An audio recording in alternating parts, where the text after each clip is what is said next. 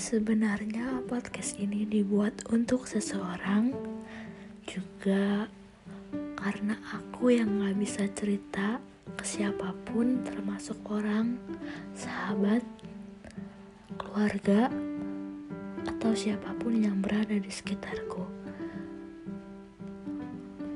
Podcast ini bercerita tentang pemeran utama yang sekarang gak tahu keberadaannya ada di mana.